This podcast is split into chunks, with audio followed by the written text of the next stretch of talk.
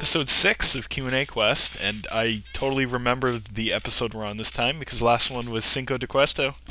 Also, you remembered it because you started putting like the episode number in the show notes for Yeah, once. uh, uh, smart on my part. Hey, is is Q and A Quest going to get its own sidebar on the site? Because it doesn't have one at this point. Yeah, think, we're still we're currently still in the like lower class. You don't get a sidebar area. So I, I think we're just gonna make the uh, mailbag one into Q and A Quest, essentially. someone's gonna get like angry at the loss of tradition there. Also, we just revealed there's a guest. yes, we we have a guest, and that is another Mike. Apparently, we're only gonna allow Mikes as guests. Mike overload. Yes, Someday you'll get Michael Cunningham on, I'm sure. He, yes. he does not go by Mike. We found that out in the past. Well, that's close enough. So Yeah. we we have Mike Minky, co-host of the RPG Backtrack. We Good evening, just everyone. lost. Yeah, you'll you'll be hearing that very soon. You may hear it before this episode goes up, or you may not. There are so many We're mysteries in actually life. pretty quick about editing these. They might not hear it until afterwards. Yeah, well, it's, and it depends on how how long uh, Phil takes to edit that mess of MP3s I sent him. He knows it's there, and he has a long weekend. He should be able to get on it. All right. Anyway, so we the ever-growing backlog of questions for Q and A Quest. You act as though this is a bad thing. No, it's not a bad thing. It's just uh, we cannot answer these fast enough. So why don't we jump into the first one? Then it's probably a good thing that I haven't sent in one of my Oh, contributions to this my, yet. oh my god, that's frightening. Okay, Although so if people if people are saying that the shows are too short, that'll help. oh man, yeah, having a third person to discuss has notably increased length in the past. So, okay, first, what do you think of the new things they're introducing for the next Fire Emblem, like the route splits as DLC and the Gasp Scandal weapons that don't have a durability limit? How dare they? I'm, I'm, uh, Uh, I'm sorry. I, I would say that as of Awakening, the durability limit was already entirely ornamental. Yeah, you kind Like, like one of my biggest gripes in Awakening was that there was no actual such a there was not such a thing as a proper weapon scarcity, but I had to keep going back to shops and buying like five of the same weapons because everyone's was breaking around the same time. Yeah, I think that's the thing about the durability limit. It, um, I actually absolutely like it when it's actually something you have to be worry about, and I don't think I ever had to worry about it in Awakening at all. Yeah, no, like I it- did not. Yeah, Especially if you go fight random battles, you are guaranteed to get booty from those that you can just use to replenish people, and then you barely even need to worry about buying new weapons. Yeah, it's it's really just a like it's you know maybe for the like noir version, black version, weird hard version, weapon durability might have meant something, and it might even be in that one. I don't know, but like for the white version that's trailing after Awakening, durability is just pointless upkeep. yeah, and it makes a lot of the rare weapons you can find kind of less imp- impactful because then you're just kind of they're just gonna sit there. You're not really gonna use them. Like what happens with you know as with anything where you've got like a super powerful item that breaks after seven uses is that you take it and you let it sit in your inventory until the very end and then you chuck it at the final boss until one either the weapon or item fails can't be used anymore or the boss is dead Yeah. Uh, I'm sure there'll be a lot of like hemming and hawing about this, but it it, it really makes sense because if if assuming they're doing something similar to Awakening in that regard, uh, you know, it just it doesn't make that much sense. yeah, if you're going to keep the same item limit total of five pieces of equipment, then you might as well make it a little simpler. Yeah. because that's the, awakening was Because not it- about the complexity of the older fire emblem so keeping that around was kind of a relic yeah like it's it, it's it's a case of like it adds complexity while adding no depth Yeah. Um, as far as the route splits, um, I'm curious as if they're actually going to sell that as like two different versions like they are in Japan, or because I I think they're also releasing it as a double pack where you get both routes. So I'm, I'm Yeah. curious if they're they're just going to sell that version here and that's it. Because I'm not sure a two different versions is going to work in the West. We get uh, like we get games for cheaper than Japan, like just as sort of a rule. Yeah. but like the, the it's difficult to say like Nintendo seems very happy with how much Awakening did to raise the profile of the series in other territories. So I'd imagine they're going to be very careful with how they uh, treat it in order to avoid it just dwindling right back into obscurity. Sure. And you probably don't want to have it come across as a callous money grab, which it could. Yeah. Oh, for sure. Yeah. Like the thing is, the, the only thing that gives me pause is I'm I'm sure that they're both like fully featured scenarios because I'd expect no less from the development in teams involved. It's just like you know, so it just raises the question of like how expensive is the cartridge release of that going to be to manufacture? Yeah. That's a good question. Which then gets into the shaky idea of oh, oh but what if they just sell it with a download code and then it's just like well that's not very Nintendo but like they've done it before and yeah A lot of questions. Yeah, we we probably will find out more at E E3. Yeah. Although this this could give you a good reason to pick it up again in a couple of years when all the DLC is out and you can just get it in one fell swoop and have an almost completely different experience because of all the Because- route splits. Yeah. Yeah, well, because after like the first couple scenarios, it just splits into two different stories. And if there's a lot of side DLC like there is, there was for Awakening. Oh, Awakening had a ton of that. Oh yeah. All kinds did. Of stuff. Of course, a lot I of it was pretty good it. though. yeah, like the thing about it is also that Nintendo's aversion to quote unquote Game of the Year editions means that you probably won't get a great deal better price than you would if you bought it new. Yeah. And my problem was that since I got the game as a free download because I was reviewing it for the site, Yeah. I was not keyed in to buy any more for it yet. First, oh, oh, it wasn't out when I was playing it for review yet. Yeah. I probably should go check it out again now. It's been a couple of years. you should. The Awakening, some of the Awakening DLC is really good, That's what I've heard. especially like some of the like alternate timeline DLC is pretty good. Yeah. I also found it pretty interesting to kind of switch the modes I'd played in. So I, I played in like hard difficulty with uh, permadeath on, and then I switched to an even harder difficulty with permadeath permadeath off, which is like a completely weird, different experience. So So you can tailor how what manner of hard you want the game to be. it's true. I played some of Thracia 776. I oh, I've seen- Oh, I no. I was crazy enough that I bought the cartridge. Ooh. wow! yeah, Like, isn't that one reputed to be like the hardest? I would say so. I mean, I haven't played the NES ones, and I but wow, I'd imagine That one when is those ones are harder, they're probably harder because they're primitive.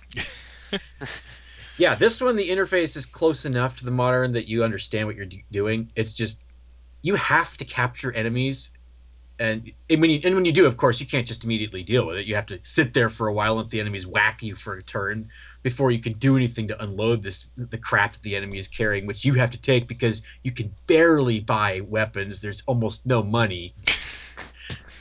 and of course, this is the one that in, this is it introduces the lovely fog of war stuff. We remember that from the first English Oh. one, Oh. and it's much Uh, worse at Thracia Seven Seven Six. Let me tell you. I I did not finish. Seven Seven Six. I was not that hardcore. I think that was the last one Shozo Kaga did as well. I think it was probably because it stuck on the Super Nintendo in Yeah, 'cause he 1999. had this, this he had this weird aversion to the very concept of Fire Emblem 64. My the only time I've seen two parts of Nintendo openly feuding with each other. It's not as if the N64 was swamped with strategy games and it would have gotten lost in the crowd. Yeah, he seemed he just really seemed to dislike the idea because like every few months someone would ask like Miyamoto or someone like, "Hey, is is there going to be a Fire Emblem 64?" and he'd be like, "Oh, of course there is. It's currently in production." And Shozo Kaga would then get asked the next month, and he'd be like, "No, that's not happening." then he went off to make Emblem Saga. That was great. Which we never got over here, did we? well, they had to. Well, they got sued first, and then we did Right. it. After all, it was a 2D looking game on Sony hardware when Sony was. Oh, yep. Not Well, it was happen. like 2000. Sony. Well, it was around 2000, which is to say, around the point that Sony stopped caring at all. yeah, like, but Sony's- the, the point when Nintendo has stopped being litigious over this stuff has been never. Yeah, well, to, to be fair, they were going to release a game called Emblem Saga that that acted like Fire Emblem.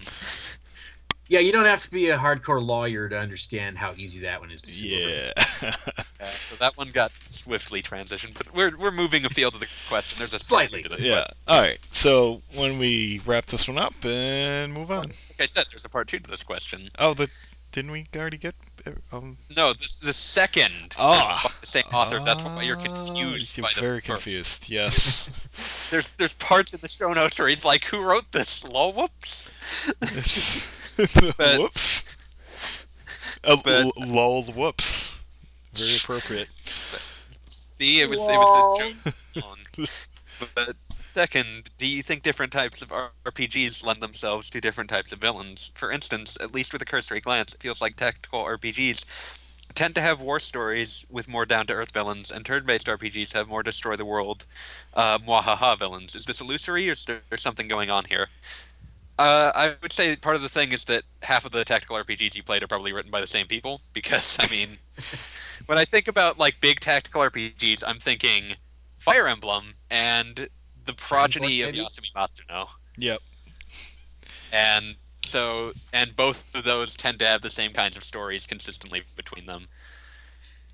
So They it do. kind of just it tips Yeah. the balance. I mean, you They, can. they tend to have slightly more realistic antagonists based in politics. At least that's Yeah. my Yeah. experience. Well, well, then again, you still get stuff like Final Fantasy Tactics, whose villain is like the demon possessed church. So it's a split in the mi- it's mm, you know splitting Yeah. the difference. But yeah, it, it's also just that like because you have to be maneuvering all these characters all at once, it kind of lends itself to like if you're going to make these mass battles, a war is a really easy excuse to have them. Yeah, there's there's plenty that that don't do that. Specifically, NIS games, Disgaea, Phantom Brave, etc. What, Yeah, what would well, you say about IS Shining? Follows its own style. Yeah, uh, Shining Shining Force. Yeah, Shining Force is definitely Actually, more remember a lot save of the Shining world. Force. I was just playing it, and I don't remember it. What you don't remember the evil Dark Soul? He's evil because he has the name Dark Soul. who? That just you get it? reminds me like like Sega just could not be bothered to make you know villains that weren't just the concept of evil. And the like- second one had the villain Zeon. He's Yeah. almost like Freon, but not. And lots of demons as well. But Now, yeah, now no- three three had actually a pretty good rogues gallery of villains, but um, because that's Saturn exclusive, not many people know about it. Yeah. I really wish. Like one of my most desperate dreams at one point was a remake of Shining Force 3 that just combined the three scenarios and released them Ah. on a system that someone owned. That would be a, a wonderful thing, and yet we know that Camelot and Sega hate each other's guts now, and Sega denies.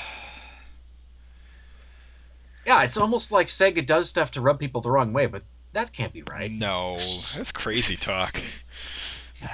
And also, we know that Sega does its best to disavow the Saturn's existence now. Yeah. Because, like, I feel like the entire reason they don't try to strip mine it, because it did have some success in Japan, is just the fact that it's hard to emulate. Yeah, but we already know that Sega has been picking the low-hanging fruit for a long time now. yeah, which is why I think I own four Genesis collections. And there are Dreamcast collections now. Yeah, Not there's as a good couple as the of them. Genesis, but there are no Saturn collections. I don't see Where, half. where's my Panzer Dragoon HD collection? Come on. They did I don't do know. a Panzer, they did do a Panzer Dragoon one port to the PS2 in Japan only because it was like a it was a It direct the Sega emulation and they did not series. have the it was a direct emulation and they did not have the source code for the English version. Oh, oh, and that one was also on PC. That's the version they took. Oh, was it? I didn't like that was like that weird period where Sega had the Diamond Edge initiative where they sold their own graphics cards for PCs so that they would run Saturn games better. Oh, Mr. Epps, you did play Dragon Force, right? Of course. Okay. Yeah, he loves that one. Yeah. Uh, Well, so, well, so do I. Uh, Right. Yeah, that one's that one's not exactly the mo- the deepest of stories either, but it is a tactical game. yeah. Um, yeah. And that is kind of We're not brought over, right? that's sort of a down to earth story that ends in a not so down to earth story. That I happens guess- a lot with these. Where like the, the like they start with these like big like war plots and then like oh and then a demon. Yeah, well, it's kind of you gotta conquer everyone, and you know there's plots related to that, and then And once you have conquered everyone, everyone eventually has to come together because only the eight chosen ones can do the job. And well, here, here's the here's the evil guy Madruk. He's the evil god. He's he's reviving. Kick his butt, or else he's going to destroy the world again. Revelation of Evil God. Um, I guess if I were digging really hard, uh, like digging into other strategy games, uh, ah, there was one I just had in my head that was just, and it's gone now. It's it's super. Oh no, wait. Uh, if you're stretching hard, Romance of the Three Kingdoms has strategy battles and is basically a politics simulator. yeah, I'd, I'd include that.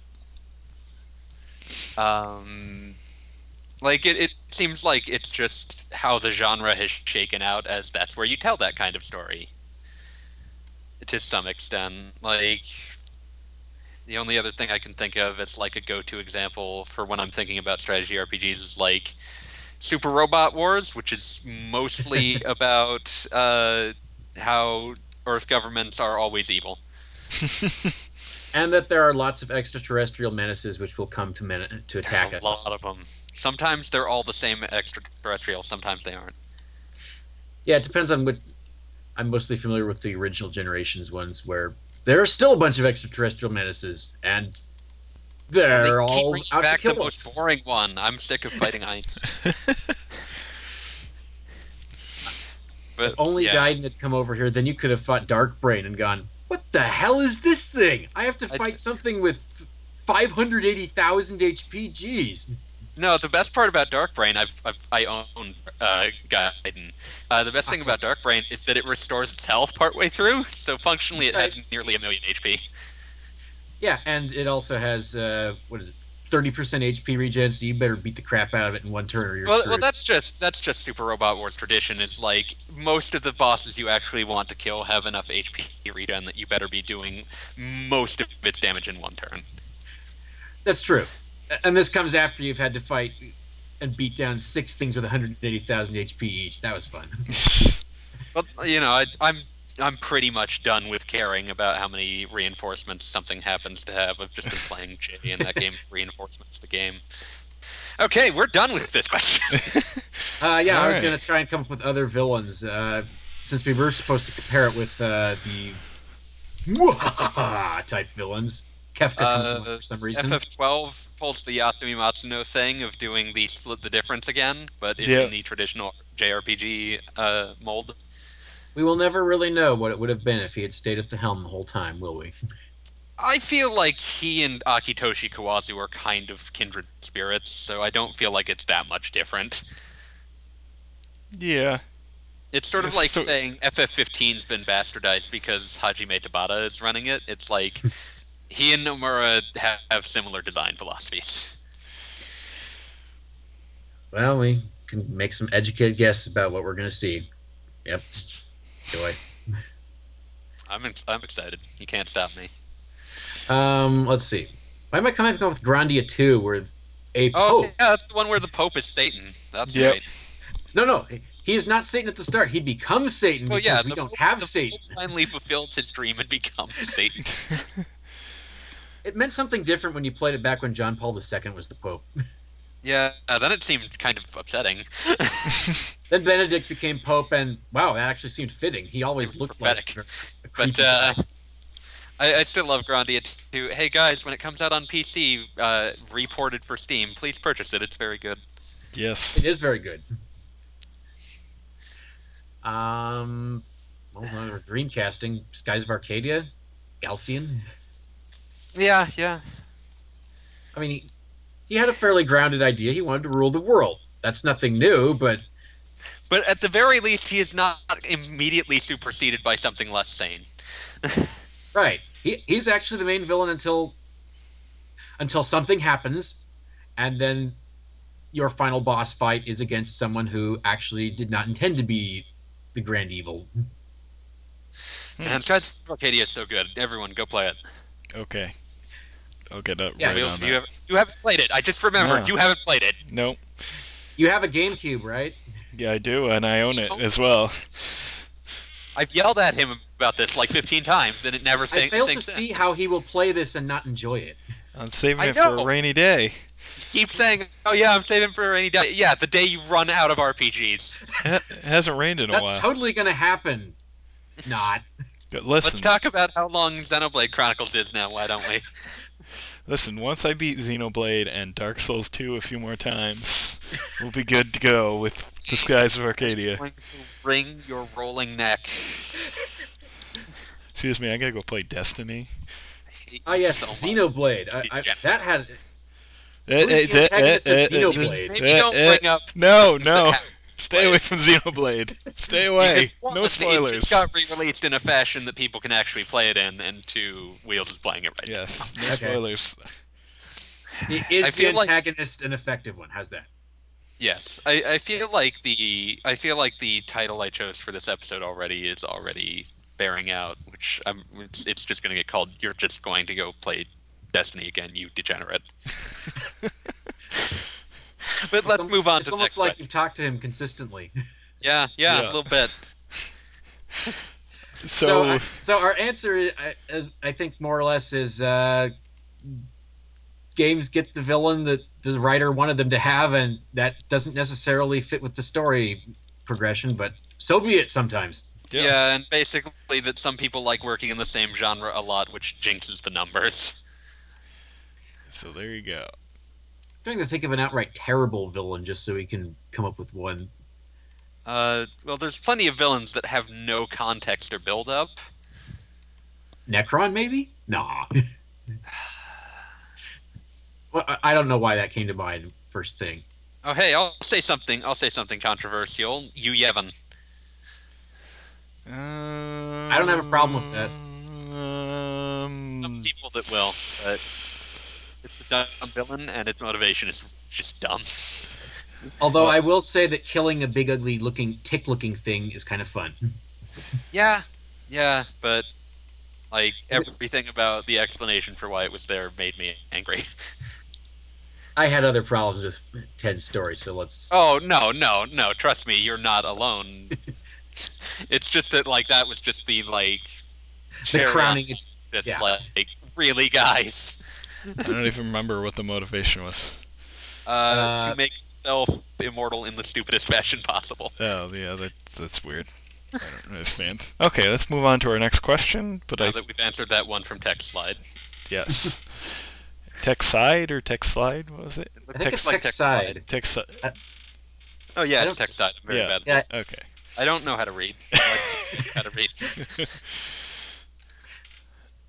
Uh, so let's see. What's our next one? Okay, this is from Budai. Uh, how much equipment do you like in your RPGs? I know some lately have limited it to a weapon and accessory, where others like Xenoblade have many slots and gem slots within those weapons. Where is the sweet spot? I don't necessarily have an uh, an ultimate answer for that I just played Avernum 2, which had I think 12 equipment slots for each character, but Oh it, dear. it didn't necessarily bother me because the effects of everything was clearly listed and everybody had 35 inventory slots, so there was plenty of stuff to keep oh, Nice. around and just do some testing.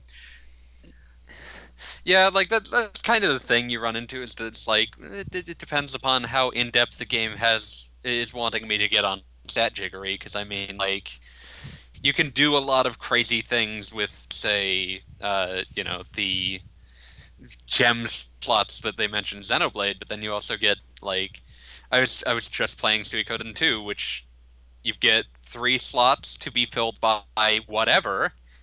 You could Yep. wear multiple pairs of boots if you really felt like it. Uh, and it's just like you know, it, you are just filling them with what will most obviously increase my defense. That's all I need. And it's just what pace does the game want? How much time does the game actually want you sitting in a menu weighing options?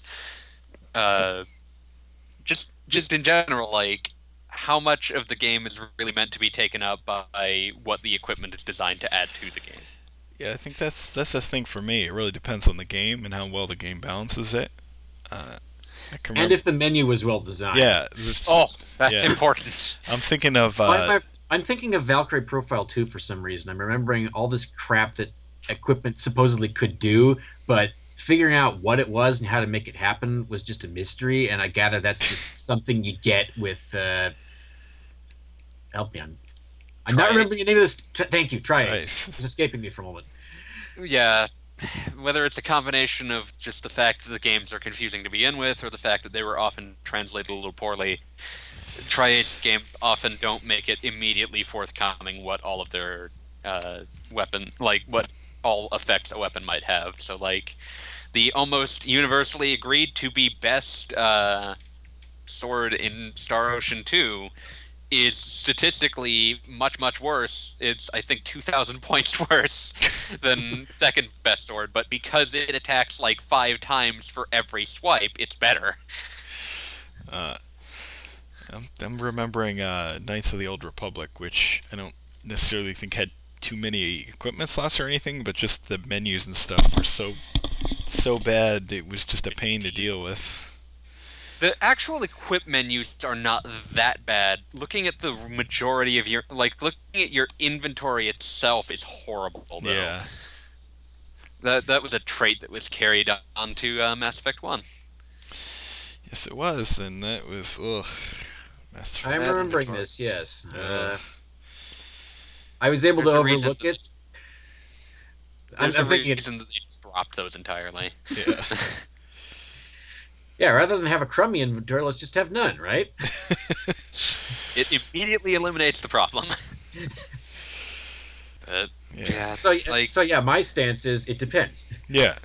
I think that's everyone's. Everyone who isn't going for a deliberately contrarian stance is going to be like, eh, it depends on the game.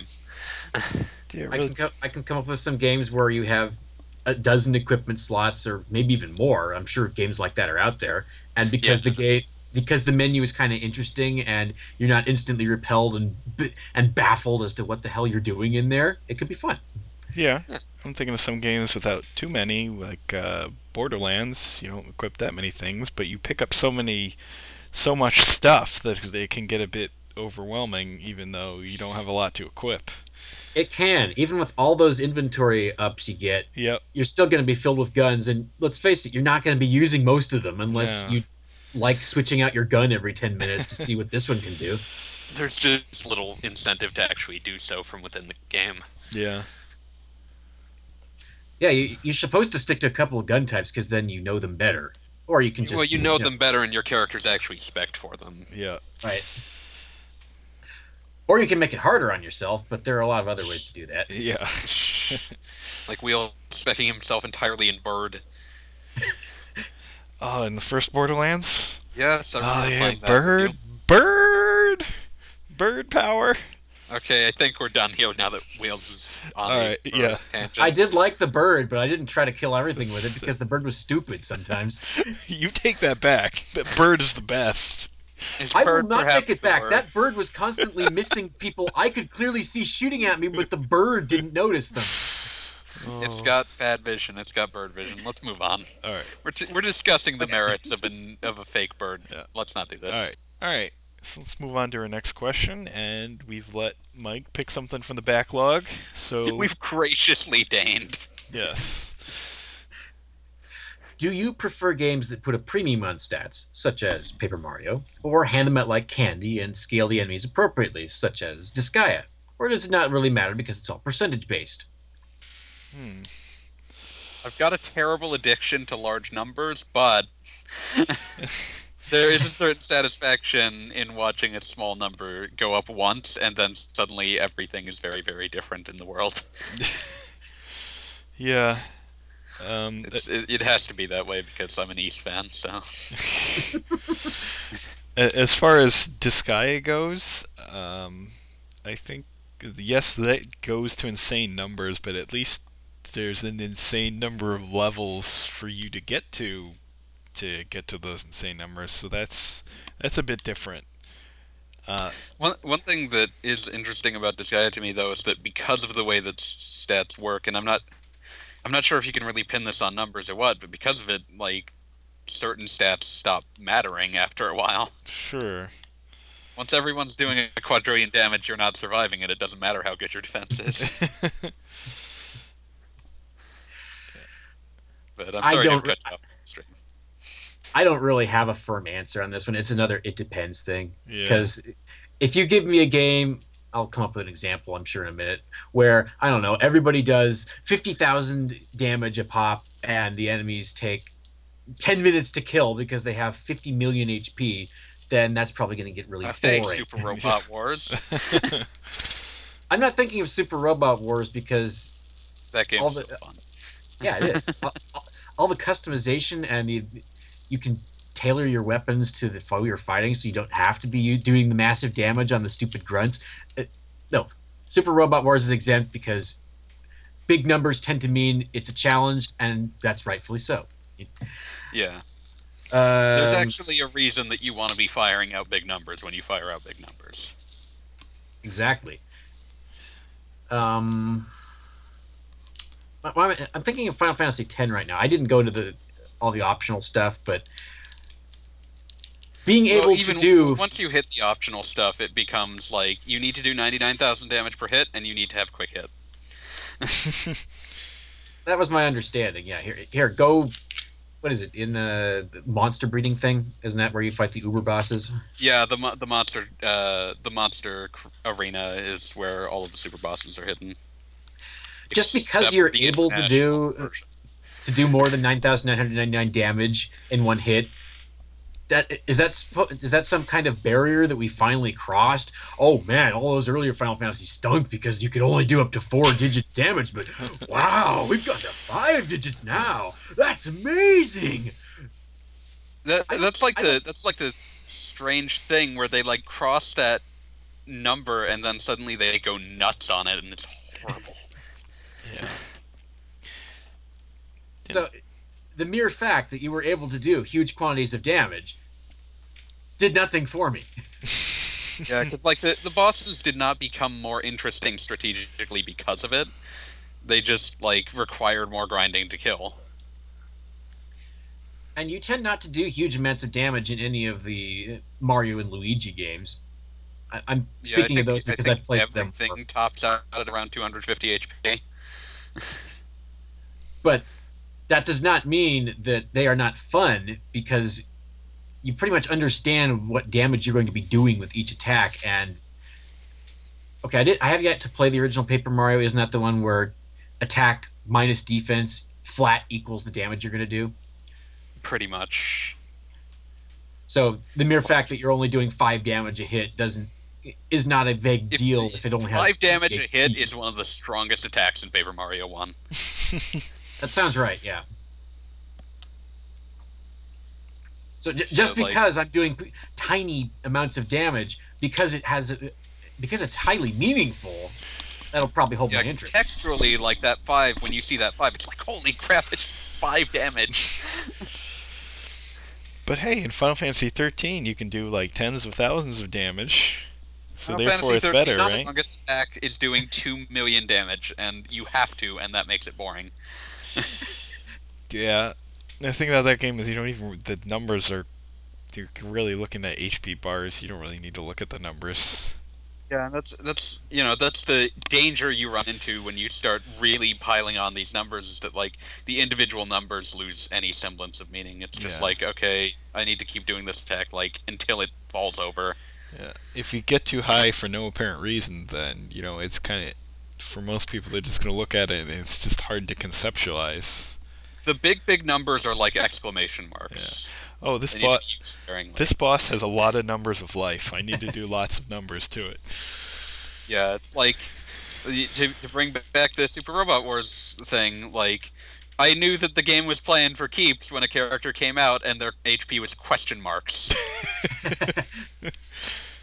Although on the like PS, it- the PS2 games, it actually shows you what the question marks add up to once you get down the total instead of Yeah. just only showing you once it re- hits five digits. Yeah, but you know, it, it's the same principle. It's like once you see that number that's like an order of magnitude more than anything else you fought, it's like, okay, I really do not have the luxury of trying to play this out in a fashion of like, oh, I can I can sort of bide my time and gauge how much chance I have. I I have to just use everything. The And like, final that's, that's you go. ahead. in the Shining Force 3 premium disc, the final optional fight you can do is against Dark Soul, who has 7,000 HP. And if you've ever played a Shining Force Oh. game, you know Oh, 7,000 HP is a My lot. God! Wow. But in other games, that means absolutely nothing. 7,000 HP you'll down in half a second. Oh, yeah, that's an easy boss in a Final Fantasy I'm- game. If I'm playing Final Fantasy, then my end of game character should be doing that in one attack. Right. That's just you know context matters, but I I think that if you're going to toss around like really high numbers, like out of proportion with what you've had before, it needs to mean something. Yeah, and you, you also can't go maybe too too weird in the other direction, uh, because I played Cladun, which has fractions. No, don't do It, that. it does, it does, and it it drove me nuts. Like at that point, you just scale it out and just you know make it so that don't don't make players deal in fractions. It just looks weird. I think you could, I think you could actually turn it off though, at least. That's something, but then that raises the question of why they bothered in yeah, the first place. I, I don't, I don't know. Because because it was different. Nobody else was doing it. There, I, I just Yeah. came up with the sole rationale. That, that Th- came, That's like fighting a unicycle to work. That didn't mean it was a good choice. No, but you'll probably remember the guy who did it for a long time. Yeah, but I'll Like also him, kind right? of want to punch his face. And he will probably deserve it. We've, I think Wheels can agree with the sentiment, giving his given his feelings on Cladun. It had a wonderful soundtrack. Yeah, well, uh, that that Idea Factory game that I refuse to speak the name of, I kind of like the music to that taken by itself. That doesn't mean I ever want to experience the rest of the game again. Well, that Idea Factory game I talk about all the time, yeah, that did, that had nothing good about it. I just remember, like before Mugen Souls came along, you, you had to like your your low watermark was Cladun, and then suddenly when Mugen Souls came out, Cladun barely got mentioned again. Yeah, was had, just- had I reviewed Cladun after Mugen Souls, probably would have gotten like a, a four or something. Just- it just recalibrated your idea of what a bad game is. yeah. Yeah, I don't But- know. Even even though you gave Tears to Tiara that two point five. Ah, that- So was that was that worse or better than Cladun? it's complicated. The answer is he would say yes. Uh, as a game, better. as a game, it was better. Um, as a story, it was worse. Even though I hated the story of Cladun, at least Because the story of Cladun told took you X number of hours versus the X number of centuries for Tears to Tiara. Yes. the, the the story in Cladun didn't last long enough to put me to sleep. Let's let's put it that way. I actually did listen to him play that on Skype and fall asleep during Yeah, it. it, So, it's it's true. but, but but yeah, Mo- moving on. Basically, yes, I understand the temptation to throw out really big, or in Cladun's strange, very special case, very small number. but like, you know, as mentioned before, they're they are like exclamation points. They need to be used sparingly if you Yeah. aren't to make them a game mechanic. A- As you mentioned with the Final Fantasy 13 just looking at the gauge, if you're just seeing how much of the, the enemy's HP bar you're taking away instead of the sheer numbers, then I think The, The effect has numbers been have lost. failed. Yeah. The, the numbers have failed in their idea of attempting to represent to you on-screen action. Yeah, if if they had turn if you could turn off the numbers in Final Fantasy 13, it would have zero effect on how the game is played. Zero effect, and that is that just shows you what the problem is. So it would be Final Fantasy Mystic Quest. well, I, that's gonna make me I put in. love Mystic Quest though. So That's gonna make me put in more Final Fantasy Mystic Quest music this episode. that were a bad thing. Let's Yeah. move on. all right, all right, all right, all right. So our next question is from fellow RP gamer staff member Strawberry Eggs, Cassandra Ramos, and the question is: the brief talk about how well certain old games have aged got me thinking. What games from the NES era and older, computer RPGs like Ultima and Might Magic, would you say aged the best? And the worst, comparatively speaking, of course. What games maybe didn't age so well, but you still enjoy playing? This is a good question. This is a lo- this is a tough question. Yeah, like w- once you're digging into pre NES stuff, it's just it gets really hard to gauge. Like how well did that age at all? Is it really even fair to judge it as having aged? It Mm. progenit- it's the progenitor to so much, but I'm gonna bring up one right away, and that would be Rogue, oh man, because this is kind of maybe a complicated answer. Um, You're so- not even talking rogue likes. You're just talking rogue. well, the, sort the of. rogue like. So, Please tell me it's a grammatical construction more disgusting than calling Rogue the Ur roguelike. I would not do that. Um, it's the most awful thing to ever escape my lips, and I'm apologizing to the entire race. So Rogue would be a kind of complicated answer to this because if you play like an original, I, I, I think the original Rogue was in ASCII. A mainframe copy. Yeah, that, that's. I, I'm. I'm. Don't, It's- didn't I feel like. guarantee you it's an ASCII thing, bro. Yeah, I figured. I didn't feel like looking it up, but.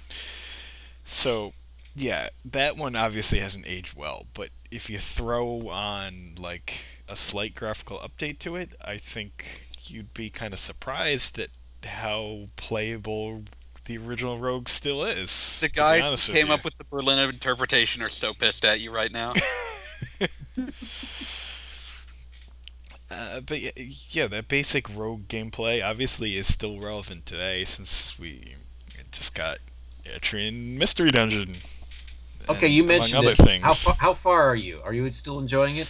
Uh, I, I've been distracted by other things, like That's Devil code Survivor for I 2. got about two hours in and then put it down. Yeah. Um, So I- you didn't get far enough to go. These these these characters I'm not directly controlling are really stupid. Why won't they do the right thing when I tell them to? yeah, I haven't That's, got. uh, that's I the story of every roguelike's life in terms of AI companions. Yeah. I can hope, can't I? I can be in a nice position and go, "You idiot! You were in the exact right position and you moved instead of staying there because you are a moron. What the hell is wrong with you?" I'm, I'm gonna be honest. I at times playing what I have played of it, I kind of wish there was a mode where you, you only where you just make one character and kind of still have all the Etrian monsters and themes and whatnot. So I kind of wished it was You just Shiren the Wanderer with an mm. Etrian skin. yeah, There and is- hey, you go, you go in with one character, and then if you get a status ailment, well, too bad for you. Whoops, you're you're dead now. well, hey, and you can play you can play as the Wanderer class, and then it's kind of sort of a Shiren the Wanderer game. Yeah, now I'm Anyway, just looking at we- the criteria on the Berlin interpretation. Low value factors, ASCII display. uh, that's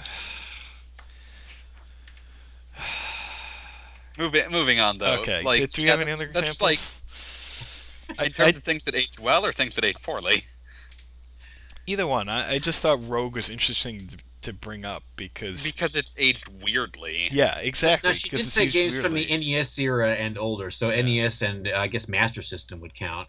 Oh hey, I can talk about how Phantasy Star is a fascinating game that in is has also aged really weirdly because I've just been playing it. and like yeah, I, it's it's not fresh in my mind, but I did play it on the Phantasy Star Collection. Remember when you they had the save bug? That was so wonderful. Oh, yeah, that oh, I can't even imagine playing it on that version because that would be just a nightmare. Ugh. Like the, the the version I own is like when I got my Japanese PS2 from a guy on a forum. He sent me he's like, "Oh, I only own one Japanese PS2 game. Here it is." And it was just the simple. It was the the Sega Ages like pure collection of every. It was the one that was emulated by M2, so it had every version of every Phantasy Star ever. Even the text-based ones that we never got over here. Yeah, it had all the text-based ones. It had everything. Just just because it was a very complete collection, this, this Japanese game had the official English versions as well. Wow. Which helps. that's that's the beauty of those M uh, M2 Sega Ages games is they're amazingly comprehensive. Wow. But like, see, so like that was the that's the version I own, and it's just like it's the most like there's so many things that are like the seeds for more complex RPGs, and they're just not there. Like you get you recruit your party members, and they all have like individual names and character portraits and all that that are never used again. You meet them once, they say something, and no one ever speaks again. And it's actually incredibly eerie That's weird. because like because like everyone clearly has a personality because like they talk to you and they all talk a little different and they are they all have like a backstory but they're all once they enter your party they never talk again it's like they all went mute all at once It's a party of silent protagonists. It's really disquieting actually because it's it's uncanny. It's so close to being like something more modern than it is and then it just it's it's like the facade falls away the second that everyone joins. But yeah like it's it's so forward thinking in so many ways and then you get to you bump up to all the weird ways that it's still kind of ancient. Like the first person dungeons. Oh, those first person dungeons are like so technically impressive, but it's so obvious how the seams work where it's like, oh, it just always loads this whatever the color palette is. So like if you're walking forward, it will finally load in an entrance or a chest right as you reach it because that's when it loads in an actual what the data is for that area. Well, I think And it was still pretty impressive for the for No, the it's old it's still System. incredibly Oh, yeah. impressive, but it's like you can see the seams so clearly. Well, I think that that brings up kind of a point. Okay, I, I actually came up with a couple of games that we are still playing now, Sure. but not in the original versions. Sure. These Oh. Yes, yes. first Oh, couple of yeah. games. Especially like Ys One and Two don't really change that much. Like they still have the ancient tackle system. Well, They well, st- well, NES era would that include the? Uh, oh my God, brain fart. Turbo. Yes, thank you. The TurboGrafx versions, Mm, or is that we we call that? Uh, at, I I would not com- include them okay, because that get, alright. that gets into the next generation. I'd Yeah, say. like the Turbo is always a weird deal because it came out in '87, but it was marketed as a 16-bit system, so we will not include it for sake Okay. of easy Okay, because. I was gonna say those have aged super well. But yeah, that's you know they just So says you, who has a But- turbo, apparently. No, they're on the uh, Wii Virtual Console, Console. thankfully. Okay, Yeah, like I'd still But- like but a the turbo is- just for.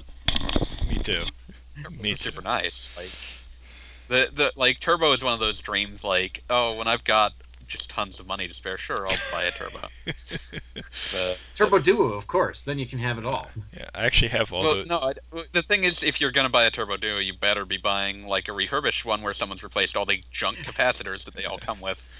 And I actually own all those Ys games, uh, the actual Turbo CDs, so I'm Oh, ready nice. if I have the, Super the chance. Yeah. You have nice, but yeah, like it, it's such a weird. Like Ys is was kind of primitive even at the time, but because of the fact that it was all really simple, I guess it was hard to screw it up. Well, Which lot. doesn't mean companies didn't, because I mean you're gonna start talking about the marvelous version on NES, but Oh no, or the Sega Master System version. oh, Wasn't you that mean better wise? than the NES version? Well, in the same sense that, like, vomiting is, you know, vomiting onto yourself is, is worse than better vomiting than vomiting on your parents? Eh, I don't know. Yeah, it's like, you know, you're, you're not, you're better, but you're still in immense suffering and personal shame. Well, how about we try and get really interesting and actually play them on the original computer platforms that Falcom made it I, for? I know a guy who's doing that right now, Ooh. actually. Interesting. Uh, is it eat? Can't I? I know it can be done. How much work does it take? Uh, PC Edit, PC 88 emulators exist and apparently don't require too much jiggering. Because I've heard that Japanese computer emulators of that era are interesting to work with. Hmm. I know, like, if you if you want to try it, I know a guy who's made it work. I can ask him for you. I'll keep that in mind. I'm not. I'm not in an Ys mood right now. He we'll keep in touch. Okay. but but yeah, like th- those have remarkably aged pretty well, mostly because they're they were pretty simple at the time. A lot of really ambitious games from the time didn't age well because they were trying a lot of new things all at once, and thus all of them don't quite work. Yeah, I th- I'm, I'm thinking of basically all the like the first-person dungeon crawlers kind of from that era haven't aged very I- well. I have not- I have tried no name of wizardry. yeah, Wizard, I? probably not. There's I gather Wizardry Eight is pretty fun, but of that's Wizardry. That's Yeah. later, yeah. My favorite, Um, my favorite thing is always the story of the development of Wizardry Four, but that's a little uh, a field of the subject. Yeah, I think weren't those the early wizardries just like wireframe, like super simple. They're yeah. I don't think they're wireframe, but they're real simple. My favorite thing is that Wizardry and Bard's Tale parties are cross compatible. Like you could That's- never do that ever again. Yeah. Because like games got too specialized and complex for that to ever work again. Except for like I don't know, I think a couple of the Infinity Engine games might make that work, but like in like for the most part you could never do that again, but if you take a wizardry party and load it into the Bard's Tale, it works as intended. That's pretty cool. That that is pretty Wow. cool. I- yeah, I gotta Then, of admit, I haven't they- played. The, the only PC game from the 80s that I've played is Oregon Trail, and that is completely a field of this. But uh, It's kind of an RPG. but we're still talking NES era, so I can say that the original Le- Legend of Zelda holds up. Although Oh, let's let's wow. not get into the debates yeah. about whether it's an RPG. It's a fun game. It holds up. To an extent. yeah, I've, I've got, Oh yeah, um, I mean to a modern So- audience, it's it's kind of obtuse, but then again, maybe it was meant to be. so so wheels for the record uh i looked up the original wizardry just now and Yeah. it's a sheet it's a what? it's basically a spreadsheet Wow. All right. like in the top corner you kind of get an idea of what you're walking through like there is an a one eighth portion of the screen where it will draw an enemy or a wall and the rest of the game is a spreadsheet All right. I w- Um, I would not be able to play that. I would have like no tolerance for that whatsoever. it's the same thing that like turns you away from Rogue, where it's like the graphics reach a point of such primitiveness that your brain just can't accept them as a graphic. Yeah, it's, it's like I don't need something. I don't need something complicated here. I just need something. Something like visual for my brain to grasp Yeah. onto. And and to just round out the like ancient classics, uh, the original Ultima is unplayable. yeah, I've. Uh, Let's The original I was gonna- Ultima though is completely surreal because it is just every single insane idea Richard Garriott could have at any given time. So it's Uh. like, oh, and then you found a spaceship. I think Ultima 2 is pretty weird as well. I played that Uh, as a all, kid. the first three are all insane. There's a reason that the first one you ever hear anyone talk about the story of is four. At least those. Although I remember that in the third one, the floor kills you. Yeah, yeah, that's one of the final bosses, the floor. Well, the one thing I remember about 2 is at least it was pretty simple to move around. You didn't have to deal with any first person dungeons or anything weird like that. Yeah, well, Which- Ultima one, like Ultima one and two are just full of obtuse nonsense because they're just full of weird things happening. Yeah. Because they they really are just like I'm not really worried about making a cohesive world. I just want a bunch of stuff to do. So it's like, oh, if you search around the right place, you'll find um, among your like iron swords, you'll find a laser gun that just everything. Okay, she mentioned Might and Magic, and I haven't played any of the early runs. I've never played a Might and Magic yeah, game. me neither, unfortunately. So Sorry. Sorry. Uh, and as for one that I know Cassandra would be interested in, this fits too. The original Megami Tensei games would be Uh, yes. interesting, but I'm I'm guessing someday we will get a remake, and it will be absolutely necessary because early NES games Mm, from that never crossed the ocean, I'm bound to say, are going to be a pain in the butt to play now. I'm inclined to say we might never actually see a remake of Megami Tensei 1 and 2 because they're not actually fully developed by Atlus. Really They're Hmm. they're Namco and Wolf Team, weird. which if you know any like Wolf Team, Wolf Team, Wolf Team in the '80s. Wow. yeah, like the it's one of their first projects I want to say, but like you know Wolf Team eventually morphs into like Tales Studio and tri-Ace. So yeah, it got weird. Um, Atlus is like developer assistance on those, which is part of their like claim to the whole thing. But it's super weird, and they're not very good. Like they they rechristened like they actually did remake them for the SNES, and they're still not very good because even SNES era SMT isn't that great. Um, And we got one of those on iPhone. yeah, I, I think there's a reason we didn't get the second. Um, Nobody bought the first one. well, no one bought the first one, and those that did were like, "What the hell is this?" Um, That that is not the type of game that I think would be well served by a touchscreen interface either. no, Yeah, it, it that's really isn't. No, it yeah. really needed well, to be on it's a not, different it's platform. not the worst thing because it's not an action game, but yeah, it's Right. just like oops. I, I, SMT menus are not known for being easy to glide through at a, at a quick glance on a small Yeah, screen. especially those early ones that have really rough menus. But yeah, They're- that, they're- that that game needed to be on PC. That that would have done a lot better over here, I think. I don't think it would have done very well either, though. No, probably not. But Uh, there, yeah, there's beca- definitely w- would have been a bigger market for it, I think. but yeah, I'm trying to remember what the original, original, like what they remade it as. It had a weird title. oh, Kyoyaku? Kyoyaku? Yeah, there was. Megami Tensei? Yeah. But yeah, like that's. I think that's the last time that Atlus will ever dig up Megami Tensei one and two. Because they're also Although, licensed. if you're gonna play them, play that version. I'd say. Yeah, like to. that that that version's also fan translated, so. But, like I said, I think they're also licensed from a book, so that might also raise Interesting. issues. Ah, licensing hell. We love that. Yeah, F- so very like, fitting on a show where we mentioned Super Robot Wars. Oh, I, s- I just started looking at trailers for BX, and it, it's like, oh, this looks better than UX. We're never gonna get it, just like any of the others. Uh, well, so I think we need to talk about the two big NES RPGs series. Final Fantasy and Dragon Quest. Yep.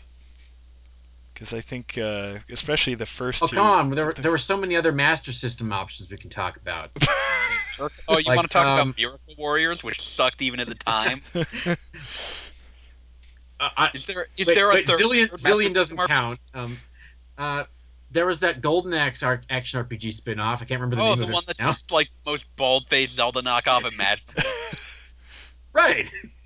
that game is the most. I think my favorite way I ever heard it put was like this ancient article, but where like a guy was just saying like to play Golden Axe Warrior is to be as- appalled by the developer's apparent complete and utter lack of shame. And by like Nintendo's amazing restraint. Yeah, the fact they didn't get sued over that game is kind of impressive because, like, it straight up rips off portions of Zelda's world map. wow. Wow. First dungeon, guess what? It's in the exact same place. I guess Nintendo just noticed that the Master System was not cutting into the NES's market share and let it It's slide. It's quite possible that Nintendo wasn't even aware Golden Axe Warrior happened. oh. and by the time they were made aware of it, because it's on one of the Sega collections I own, I believe it's on the Sonic's Ultimate Genesis collection for PS3 and Xbox 360 as an unlockable game. oh nice. Uh, it's it's on there, and I would imagine that at that point Nintendo and Sega were too closely related, and the damage was too far gone for them to care. Sounds about right. but yeah, I think that's the I think those are the only three RPGs on the Master System. Uh, I, I'm sure I can come up with some others if I dig, but you know what? That's not what this is about. Yeah. uh, but Dragon Quest and Final Fantasy, I think Dragon Quest is still kind of fun. Yeah, I've actually played that recently on an original cart. Although on yeah, like unadulterated Dragon Quest. although on a Retron 5, so I could use save states, so it was a bit easier to play. Yeah, like that's that's the biggest thing holding you back from Dragon Quest One at this point is you have to go back to the king to save. Yeah. If not for that, it's still a pretty fun game, and I'd say the those except maybe it might be two. the, the purest definition of a Japanese RPG, even to this day. Sure, but I mean, three and four on NES, those those are still very playable. Yeah, two is kind of this weird one that's maybe a little over ambitious, but but that's probably still playable. Yeah, it's just less so. Although going back to the NES Dragon Quest now, with all the interface things that they, Yeah. I, I love to open Down, the down, menu down, right the stairs. That's a little tougher. It can be done, yes, but with with the newer versions, there's really no need to. There's Sure. no there's no need to, but if if pressed to do so, I would probably do it before I would play Final Fantasy One. Yeah, Final Fantasy, Final Fantasy, Final Fantasy One is okay. It's just it. That's the, another the one where, version is for the newer versions, Yeah. like the, the, newer things- versions, I think, superseded. Oh, absolutely. But, but like going beyond that, I think that the newer versions for FF1 are more necessary because so much of FF1 is broken. Especially the speed of battles. Well, not not even the speed of battles. I'm talking about like like Stats that 40% don't work. all spells don't work. Yeah. Like, oh, your intelligence stat doesn't actually do anything, or oh, this this spell can never succeed. It has no success state. like, there is no way to cast the status effect. Yeah. or like thieves don't work properly so they are, are literally just busted warriors like they're, Now, they're I- supposed to I be able to hunt gather- whatever you can I gather if the the lack of challenge in some of these versions is a problem, then the one you want is Final Fantasy Origins, right? yeah if you Yeah. if you need if you still want the game to be hard you play origins in classic mode And you get Which- all the so many interface improvements that uh, imagine your characters don't strike dead air when the enemy gets killed beforehand. What, Uh, what so novelty many is this? ineffectives i think you can actually turn that on in the ps1 version though oh my really- god. I- I'm sure somebody did that just to see. Oh yeah, this is like I remember sure it. yeah. I'm sure there's someone that was that was very angry. This like there's one person that their personal bugbear is that that was removed from all the subsequent versions. Like they don't care about the spell charges. They don't care about anything else. They're just angry about the lack of ineffective. that per- that person, if you're listening, go check out Golden Sun. This is for you. That Golden Sun was made for you. And you. I kind of like Uh. Golden Sun. Uh, Oh, I love Golden Sun, but but that yeah. thing was there. yeah. That thing is there seemingly just for people like that.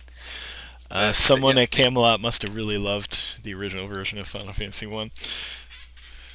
someone at Sonic Software Planning. But uh yeah, and and then like you get FF2 which I Which love we- Kawazu, but it's and it's a super innovative, incredibly important game, but it's kind of Innovative of and important are not synonymous with fun.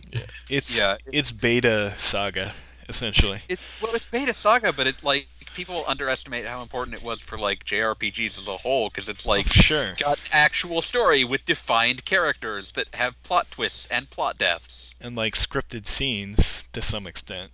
The opening of the game is you're forced into a battle that you cannot win and die. Yep. Like that game is like super in- innovative and super important and no fun to play at all. Quit hitting yourself.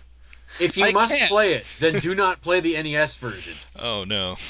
you would have to there there is a beta translation uh, by Square that is floating around on the internet. So if you really miss Spoony Bards and you want a new source of what the hell is happening, uh, then you could play that.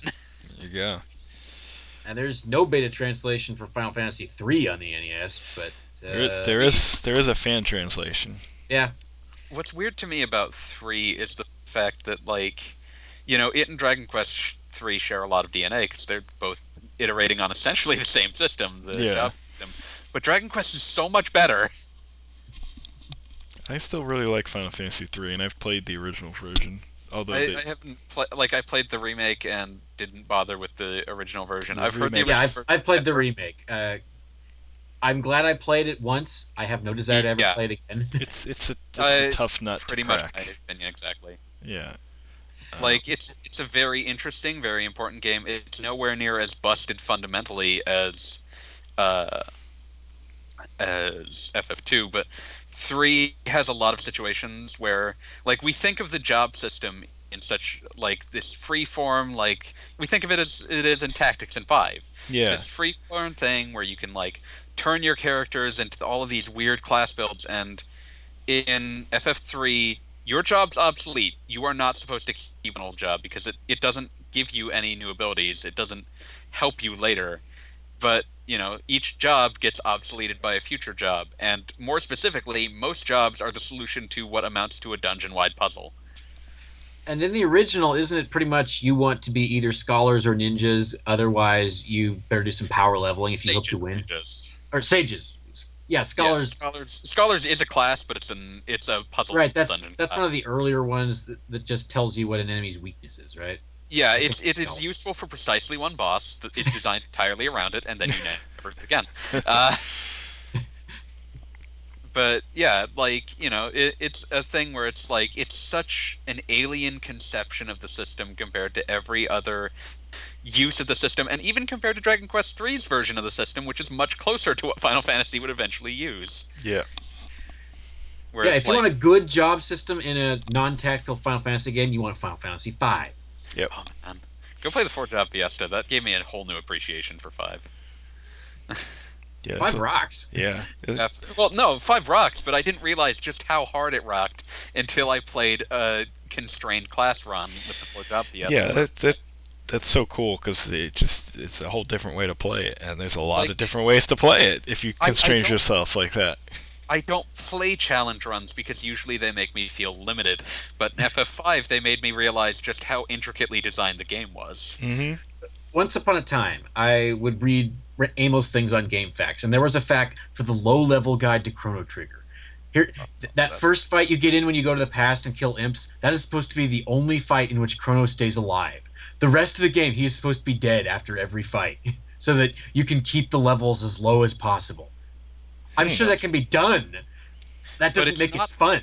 Yeah, like the thing about playing FF5 with constrained classes is you suddenly realize that every single class in that game, aside from Berserkers basically, has something about it that makes it secretly able to do amazing things.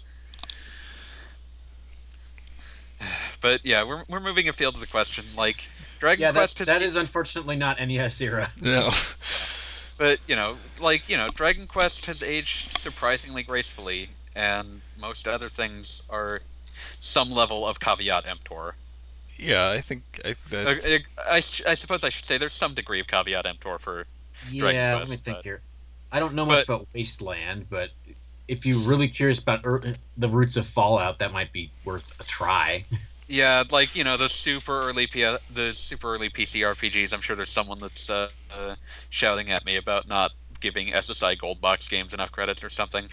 Uh, Yeah. Phil, where are you? uh, no, uh, uh, that's why I said someone and not wheels. yeah, not me. but yeah, like I, my expertise is not PC games, so unless it's a game that has like a great deal of historical influence, I probably haven't played it. I'm getting I'm slowly catching up, but it's going to be a long time before I feel ready to tackle 80s PC interfaces. Um, Yeah, a lot of those, uh, a lot of those have not aged well. Let's be honest. Well, a lot no of them matter how took- you shake it. Had a significant learning curve at the time. Oh yeah. yeah, I mean, like a lot of them, y- you know, we talk about oh these games didn't age well. It's more like, you know, they weren't, you know, they ju- there just wasn't an expectation of better at the time in terms of like how they should Yeah. play. I, yeah, I think that's kind of the case for just a lot of these older RPGs. Is a lot of them were trying new things or trying to copy somebody else, maybe do something different. Just kind of throwing a lot out there, and you know, we've learned a lot since then ab- about how to make these games better. So that's why a lot of them just aren't, aren't as good. or aren't as fun to play now. So You get some of them that really were just like they were nailed the fundamentals out of the gate, and you can still play them. Yeah. And then you get, you know, you can still play them, but maybe it's like it's a nicer version. So why play the original version? Because historical curiosity. I do. I play a lot of things for historical curiosity. sure, Like like I said, I'm playing Phantasy Star right now. Yeah, and historical curiosity can take you a long way, but Yeah. In the end, But like I couldn't. it's it's more useful for a thesis that. statement than uh, for actually having fun. yeah, to play absolutely. something with the intent of enjoying it because you wanted to relax. Now don't bother. You could play Rogue with ASCII graphics, but why would you?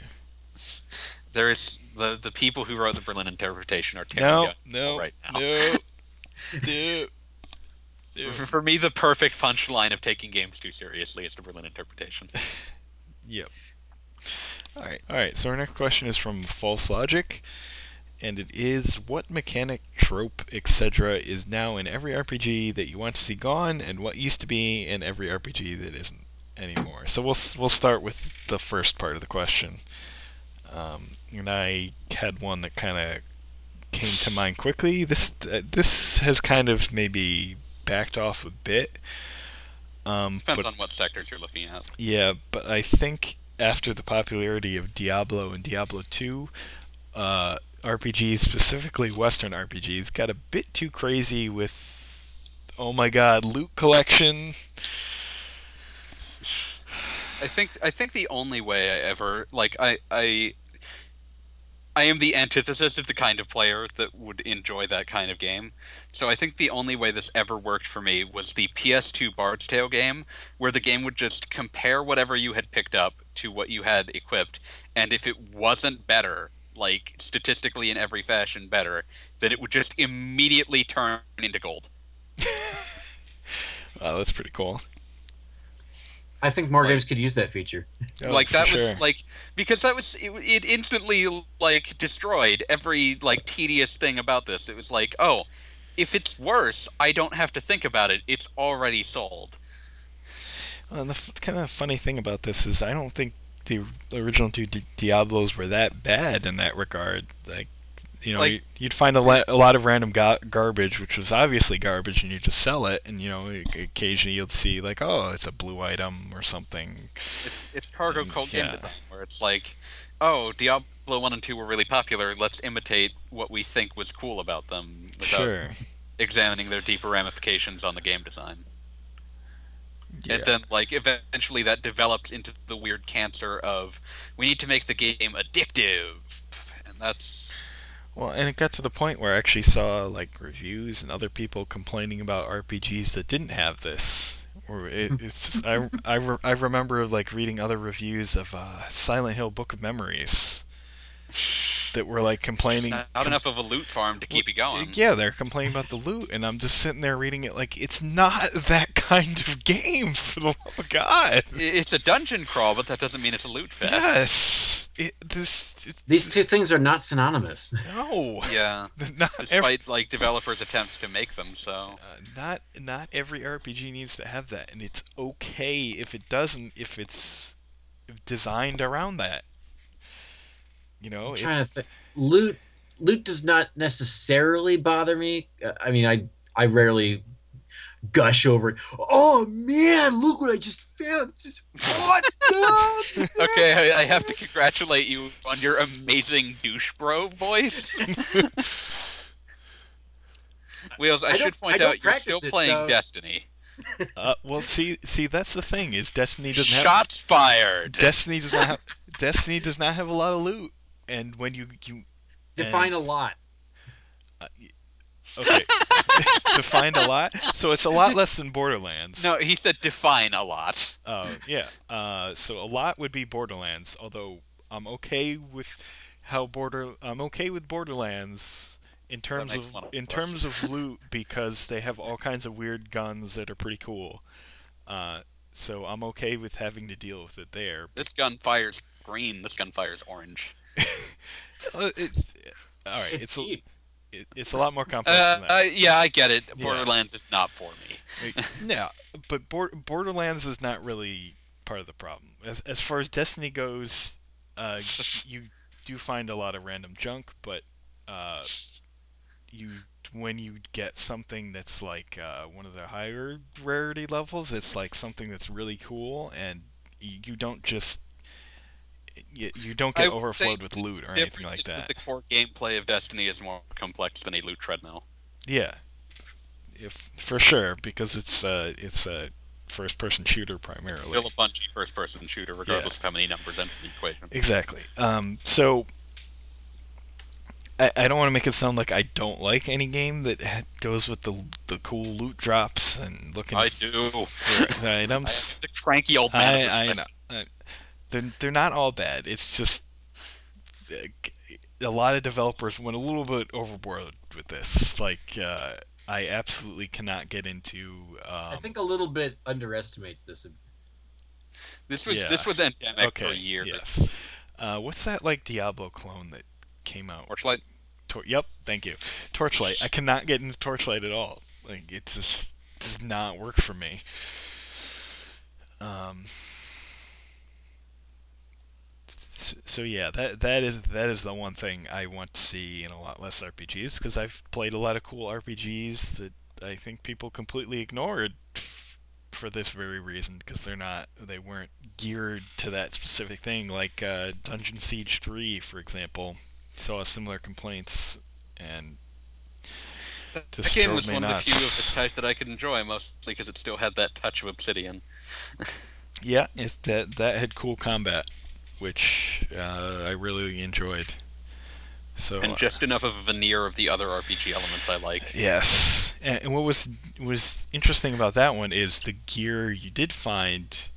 Uh, it wasn't always a matter of things being obviously better, because they weren't. They some things bumped up different abilities, some things bumped up other abilities. So you kind of had to This was a game where the, the. Bard's Tale solution literally could not have worked. exactly, exactly. So I, I think this is this has already kind of gone by the wayside in a lot of cases. So It's it, the trend has gone down since Diablo 3. Yeah. But it's still not completely gone, so yeah, that's my complaint. Maybe it's sour grapes that some of my favorite games got bashed for not being Diablo cones, but I, I legit did not like the way a lot of games kind of threw loot into them. It didn't really work. So, what about you guys? Any kind of tropes Okay. you can think I, I of? got I, I got one that I'm just gonna like. This is more of a marketing trope, but like Dark Souls, but Oh. no, don't. You are not. You as the developer are not allowed to make that comparison. No. Like- and it's not just developers either. I see people doing this all the time. Oh, it's like the Dark Souls of X. and it's like, oh my gosh, no, that that phrase has lost all meaning if it ever had any to begin with. Yes. It's just like I don't even know what people are trying to say. Are you saying it's hard? Are you saying what? What, what do you mean? yeah, like How is there a Dark Souls of that's- How is there a Dark Souls of space shooters? I don't understand you. wait, is that? Please tell me that's not I something you heard. no, I don't. I don't think there is Okay. one. But Okay.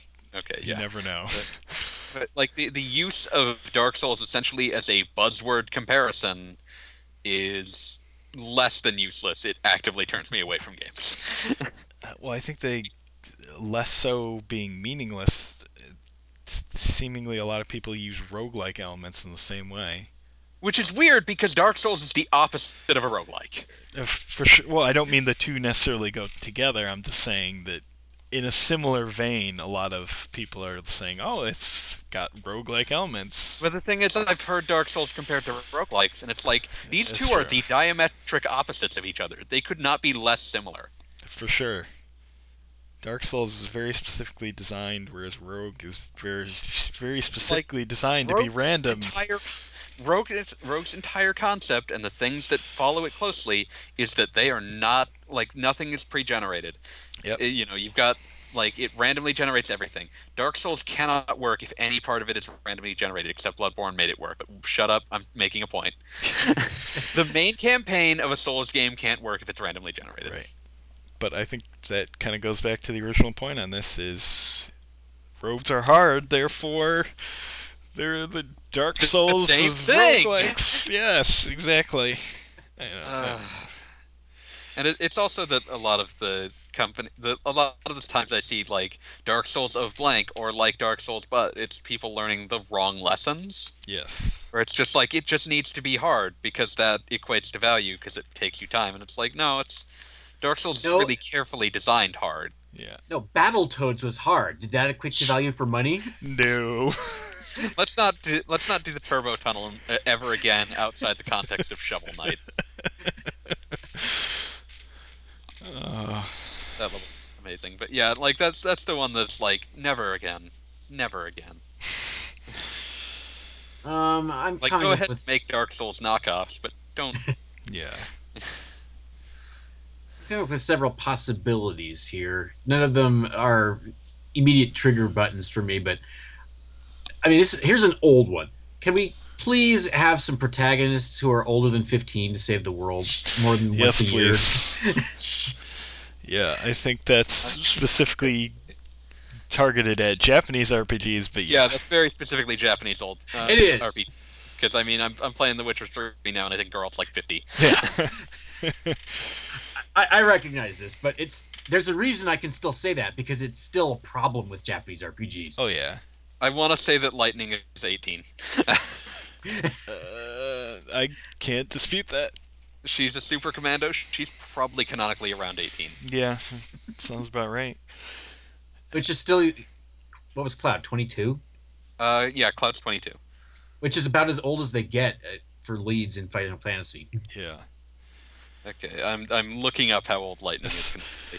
Um, I mean, they don't necessarily need to do that for everything, because it works if you're doing variety. it works if you're doing Persona and writing like characters that actually seem like actual real life teenagers in a weird, messed up situation. Right. If you're going to build it around an entire high school, either you can have it be about the janitors and the teachers, or you can have it be about teenagers. Yeah. There's really no way to make that work otherwise. But As yeah, it turns it's- out, she is 20.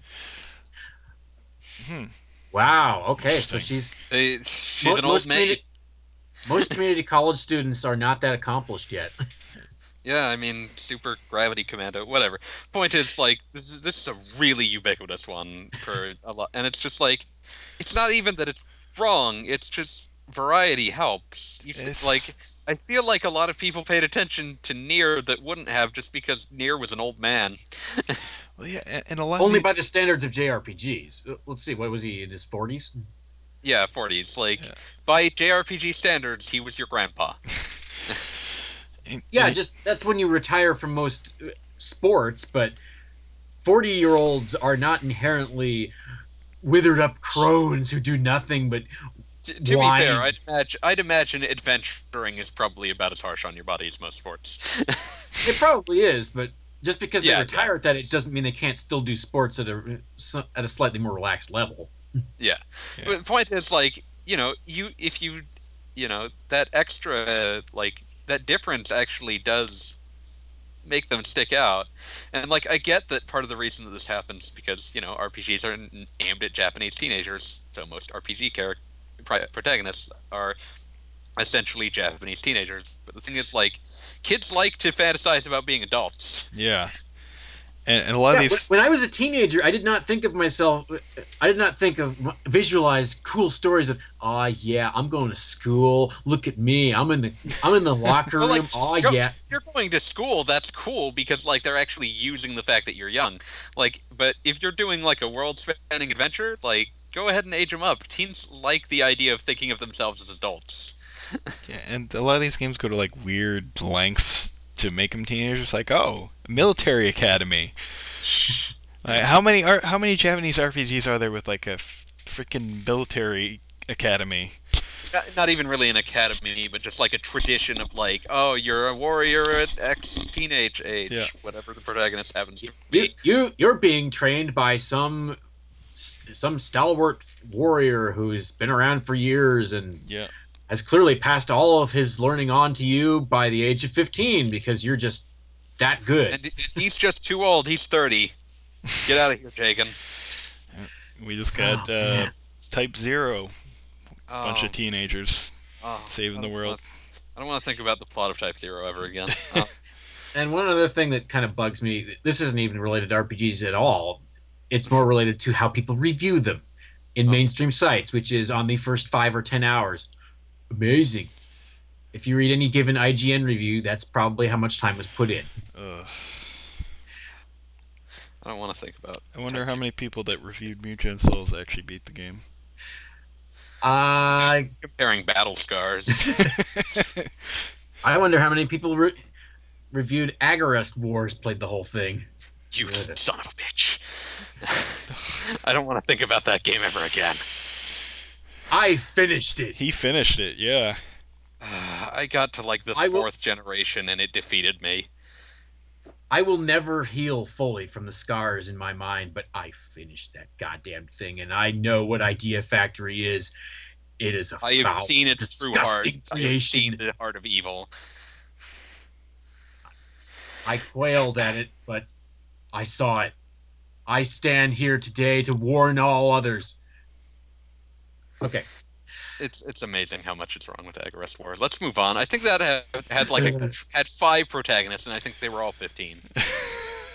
well, yeah, because uh, I mean, you're you're a brand new generation. Uh, you've obviously learned everything you need to know to save the continent at the age of fifteen. It's just obvious, isn't it? Yeah. yeah. So Uh, Please. to, to bring this back to the uh, the original point, yeah, five protagonists. they're all fifteen. uh, They, they might be 16, 17. The game isn't exactly clear with how much time is passing. Some time they look like teenagers. There's no particular reason for them to be, but they look like it. Some of the some of the people look like they ought to have aged decades because decades have passed, but they don't. Because They're elves, so they never age. Even the one that's a child. except except when she does age to a slightly older child, from about seven to eight. Wow, what a difference! she, she moves from seven to eight over the course of eighty years. Yeah. oh. Come I on, don't come on. think- Okay, let's. Let's move to this the uh, second Second, hopeful part of this question. yes. Uh, what uh, used to be in every RPG that isn't anymore? Don't Um, obtuse, obtuse mechanics. No wait. Ooh. No, talking that about- is that is still around. Uh, how about how about menus that take half an hour to navigate? You need to remember the things you just played. um. Uh, I'm gonna, I'm gonna te- go terrible with translations. oh, I miss I'm some. gonna go with No, we still have broad. some of those actually. I'm gonna go with something real broad. I miss when RPGs were just about going on an adventure. I just want more games that are like Grandia One and Skies of Arcadia, basically. What you don't want more dungeon crawlers? There you go. I missed when every RPG was not a dungeon crawler. It's getting a bit. Uh, it's getting a bit much. Like, I, like part of the reason I play RPGs is to go on an adventure, and less and less, a lot of them just like in an attempt to pare them down to their most basic elements, in an attempt to like streamline without losing complexity. They also pare out things that I like, and a lot of that is the sense of seeing another world and adventuring in another world. Sure would have You been know- nice to get Dragon Quest Seven. I, I can get behind that because uh, that's one of the things I liked best about Avernum 2. You, you're pretty much set free to go wherever the hell you want and look around all over the place. And exp- it's a big world, and you get to explore pretty much all of it. That's Like, that's Stuff honest- like that's why Dragon Quest VIII was like my favorite PS2 RPG Well, because it was just like this big, pretty world. Go look around it. well, that's honestly what's drawn me into Xenoblade so much. It's just like. Uh, I've, like I've played one of the things that I'm glad that that's starting to come back. Like FF15 looks like it's got a lot of world to look at. Frickin' Dragon Quest VIII 3DS will probably be super neat to play again. Well, it's it's hard to have back. less world to explore than 13, right? Yeah, but 15 is really like emphasizing like the game as world aspect where like the game's even going so far as like, oh, what are the habits of like the we need to defeat a behemoth. What are its habits so that we can sort of st- stalk it as prey, which gives the world that extra texture and exploration that makes it feel adventurous. Yeah, see, I think what going back to Xenoblade, what has drawn it what's drawn me in so much is uh, you know games like Oblivion and things like that. I get bored with pretty easily just because there's too much aimless wandering. Um, this kind of Xenoblade kind of finds that perfect. Uh, You always know what you should be doing. yes, it, it's you have the option not to. it's the perfect mix of giving you a focus, but giving you enough room that you can wander off and do other things, or just you know walk off into the horizon and see what's there, but still have a laser laser focused thing to get back to. And a quick way to get back to it. Yeah, and a quick way to get for back to it having gone well. out of the Yeah. way anyway. uh, I think that's what drew us to a lot of uh, s- the SNES Final Fantasies and things like that. Is you know uh, you got a, a story to focus on, but you can hop in the airship and wander around and see what's out there. Sure, I can. I you know I gotta go talk to some guy in this town, but I mean this town is full of people that are like maybe none of what they're doing is that interesting, but I kind of want to see it anyway. yeah. I- I mean, I, Yeah. I, I don't mind linear, linear, really linear RPGs. I, I really like Final Fantasy 13, obviously, but I feel like there's too many too many RPGs going one way or the other, and not enough in the happy middle. Yeah. But hey, Xenoblade X. Yeah, hopefully that hopefully that will have a similar focus. You just want to rebuild Neo Los Los Angeles. Yeah, I do. But yeah. Anyone else got ones like that that they're interested in seeing come back? Um, Um, I'm just gonna throw out turn-based combat. Hmm. I know. I know there's a lot of reasons why we don't have it now, but I would just like some more just kind of classic turn-based combat. Not that I don't want action RPGs. I just kind of want both. So there you go. That's understandable. Yeah. Like, for the health of the medium, it's better that there be variety. Yes, variety is the spice of life, and Plus, there's pr- plenty of great turn-based combat systems to still knock off. Someone else, someone aside from Child of Light, go knock off the Grandia combat system. yeah. Um, somebody, somebody, please uh, copy Shin Megami Tensei's battle system. I'm Wha- shocked that no one. Why has no one done this? too much. I feel like there must be there Yeah. must be like some like fear of if we knock off the defining feature of SMT, we're going to be in trouble.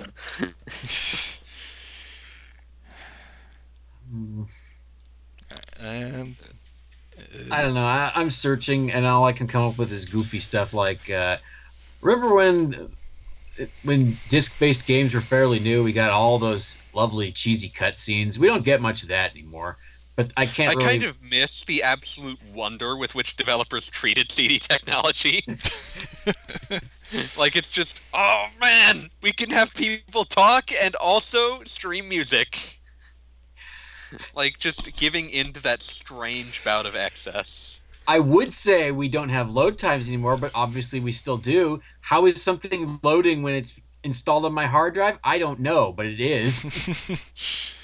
You got a huge hard drive; it's got to track through a lot. Yeah, like you know, there there is that sort of like. It- It's almost curious in retrospect to look at some of those older area eras and notice things that like were really obviously zeitgeist that you didn't quite appreciate the, at the time. Like, oh man, look at all of these like every PS1 RPG devotes like a third of its budget to like these tacky looking CG cutscenes that they're really excited to throw around. really excited. They're really excited. Chrono Cross's like tiny budget with probably half that one collage of CG cutscenes that the game aggressively reuses. Well, hey, they're really cool. yes, unfortunately, the rest of the game isn't. How much of Uh, that cutscene was for the the lady wandering the subway in Japan at the end? Is that in CG? I don't remember. I try not, not to remember. no, that that was the that was the real woman in the wig. Yeah, that was the FMV. That was cheaper. That was way cheaper. like some, Uh. some developer just like asked his teenage daughter, "Hey, go wander around. I'm gonna take a camera." but it's deep. I'm I'm sure somebody out there has an explanation of how exactly that is a deep and meaningful ending, and I, I don't really care looked right up- now. I once looked up Masato Kato's explanation, and it just made me angrier. I'm sure it you see, boiled down was- to I did I ran out of time and budget. No, his, his the explanation I recall him giving was that the that she was supposed to be symbolic that there might be a Schala in your world looking for you. Okay, yeah, there might Oh. there might be a bizarro version of me coming over right now to talk like a moron, but I don't see it happening yet. I really want to hear the the Mike Moehnke accent filter. Oh, dude, look at that! That's awesome! So what you're saying is you're Doc? I remember too many characters from Chrono Cross. Please kill me. Uh, all right, I think we should move on before we dive diverge into asked for full. again. yeah, I, I'm obviously getting a little goofy. It's time to cut this down to the end. I think. Yeah. All right. Let's uh quickly finish our last question and. So wrap that was our this last up. question. No, we. I think we have one more. Do we have one more? The RPG themed goods is that the one you want to do? Oh yeah, yeah. yeah, I just wanted to do that one because it was nice and quick. Because Okay. I just wanted to rant about Final Fantasy Potion again. All right. All right. Let's just do that real quick right here. Yeah. Go ahead. So, uh, I believe this is law. Whoops, it seems like it must have been. Uh, what RPG themed goods are the most mind bending and confusing use of said RPG? And all I have to say is that Square sold like a terrible herbal drink in Japan called Potion. I I talked to several Japanese people that had drank it, and they said it was the most foul, disgusting thing they had ever tasted. Wow. So And it was best not a healing item.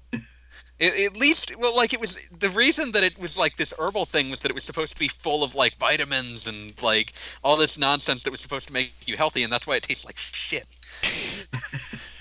but the thing is, like, I, I talked to a friend from Japan, You can and they you were can like, eat. There are healthy things that don't taste like shit too. "Yeah, too bad it's not Final Fantasy branded." But like, there was a there was a friend of mine that like I talked to, and they were like, "Yeah, I knew these terrible nerds. They were like, this tastes awful, but I have to keep buying it because it's Final Fantasy." if your life is defined solely by how much Final Fantasy is the most merchandise you buy, mindless form of consumerism imaginable. uh, but yeah, I just, I just really wanted a quick outlet to say, what the hell, Square? See also, like, the FF versus 13 clone. You'll note I didn't say 15, I said versus 13. oh wow. that was released five years ago. Too soon? little, li- jump the gun a little bit on that product placement. Just shade. Just a little bit. You know, when the game wasn't even in active development. So I ha- I have kind of a, a little one. Uh, so obviously we all know about the amiibo nonsense. Uh, I've heard of it. Yes. yes. So I'm aware of your Amarbos. yes. Uh, so I don't. So th- this is kind of weird and confusing that specifically the Fire Emblem amiibos they decided had to be used in Intelligent Systems codename Steam, which makes completely no sense to have a bunch of characters from a fantasy world fighting with Abe Lincoln and company. Isn't that the fun of it, though? I guess it's the fun of it, but it is kind of mind bending, so I thought it kind of fit here. I guess, I guess. I was just looking for, like, products that had no business existing at all. You know, I wonder. There's there must be some weird Monster Hunter products. Oh, there are. Oh, you know what? When we, yeah, we're gonna have to look those up for next time and try and. We'll table this one for the time being and just say that the current Im- uh, impromptu answer is Final Fantasy Potion. Yeah. I, I can't help right now. All I'm coming up with is. Uh, I watched Abba the movie a couple weeks ago, and I'm remembering Abba merchandise, which has nothing to do with RPGs in the slightest, but it was merchandise. It was It was- confusing merchandise. Let's go make an ABBA RPG. Oh man. It would sell. You know this. Yep. Mamma the Mia sa- sold. This would sell too. Dancing Queen Quest. Here you go. Is Yeah, that the we- same we as the Dancing Mad Quest. Probably Ooh. not. oh man, now I gotta hear a mashup of those two. Go look that up while you guys end the show. All right, so for it. I, I I think we've just about covered every. I completely lost my train of thought there. I, I, I think, think we've we've- more or less completed a show. Yes, there that? we go. Yes. Thank you. And, and and a show has ended, and I have killed it. yes. Uh, so normally with our guests, we allow them to talk about anything they're working on now. So, Mike, anything specific you're working on now other than backtrack? Well, I put up a Crystalis review for the Game Boy Color rendition. Oh, This week. that's a rough rendition. It is. I still liked it on balance, but God, could would it have killed you to make the screen maybe a little less zoomed in so that I maybe see something less than half, more than half a second before I bump into it? That's like Uh, all of the the NST developed Game Boy Color games, where they like take a whole bunch of weird cult classics and make remakes and sequels to them, and they're all like okay, but they should be a lot better. Yeah, and now apparently there's a Crystalis game on iOS, but after I looked What? more closely at it, it is complete. It is some bejeweled clone apparently. Okay, that I would imagine that was someone just taking the name, but it might still be SNK now that I think about it. Considering where that company is now, yeah, it might, which is sad. Uh, I put up a review of Avernum 2 a couple days after that. And yeah, I, I on balance enjoyed that game. Even with its completely non existent soundtrack, unless you count aimless, aimless dripping from what sounds like pipes in the cave. Uh, yeah, it- and I will have a, a review of Yakuza coming up pretty soon. I just have to Oh, write man. the thing. Yakuza One. Yeah. Oh man, that I, there- there's nothing quite like earning the M rating solely through throwing in needless profanity. Now, is there? that dub is amazingly bad, and it gets worse as the game goes on, and they seem to be like lowering the amount of takes they're willing to pay for. I kind of Yeah, want to play like- that now. It's the thing is Yakuza One didn't age all that great. Oh. no, Like having no having no camera control in buildings is a pain in the ass. I, I'd say the Uh, worst part is that the combat has no sort of auto targeting at all. So you keep you'll like start a combo and then the enemy will move out of the way, but Kazuma he'll keep uh, going. Yeah. Yeah, he does not make any sort of attempt to like i you know in two onward he'll like sort of trail after them, but in one he just keeps going wherever you were pointing him at before. And sometimes I don't know why I will hit the button and he won't do anything for a minute. That's Yeah, like the the the first one like. I, I actually really like two. I think two it's still playable, but the first one's super rough. I, I liked it on balance just for some of the craziness. Yeah. There's, no- there's nothing quite like picking up a giant traffic cone and bashing somebody's head in with it. Yeah, but I mean, like two has a scene where like you're going up someone's crazy tower and you punch a tiger in the face. Why not? Like, uh, oh, you, if you guys ever, oh wait, you guys already did an RPG backtrack for Yakuza, so now I'm sad because I wasn't on for that. Well, we, we only did it for one and two. oh man, We ended up having enough for- to say that, I'll be there uh, with bells three and four will next be coming in up. ten years. Mm, it's going to be a bit, actually. Like I said, the next one in ten years. I blame the RPG catalog for having so much material in it. Yeah, it's true. We're not, we're not going to run out sure of to have me on for. Dark Souls. Will do. Um, what else? I actually kind of need to start t- playing Deus Ex because that's going to be the, ne- the next backtrack we do. Oh, Oh, man, cool. bring me on for that. Okay. if you don't mind, I mean, like, I, if you're book solid, don't worry about it. But Well, I know Scott Wachter has a lot to say about that game. It's apparently it might be his favorite of all time. it's amazing. I played that on PS2. I have played the, both the PS2 and PC versions. And otherwise, mm, well, I I, pu- I plugged away a little bit more at Front Mission 2089, but that's Man, which one is that?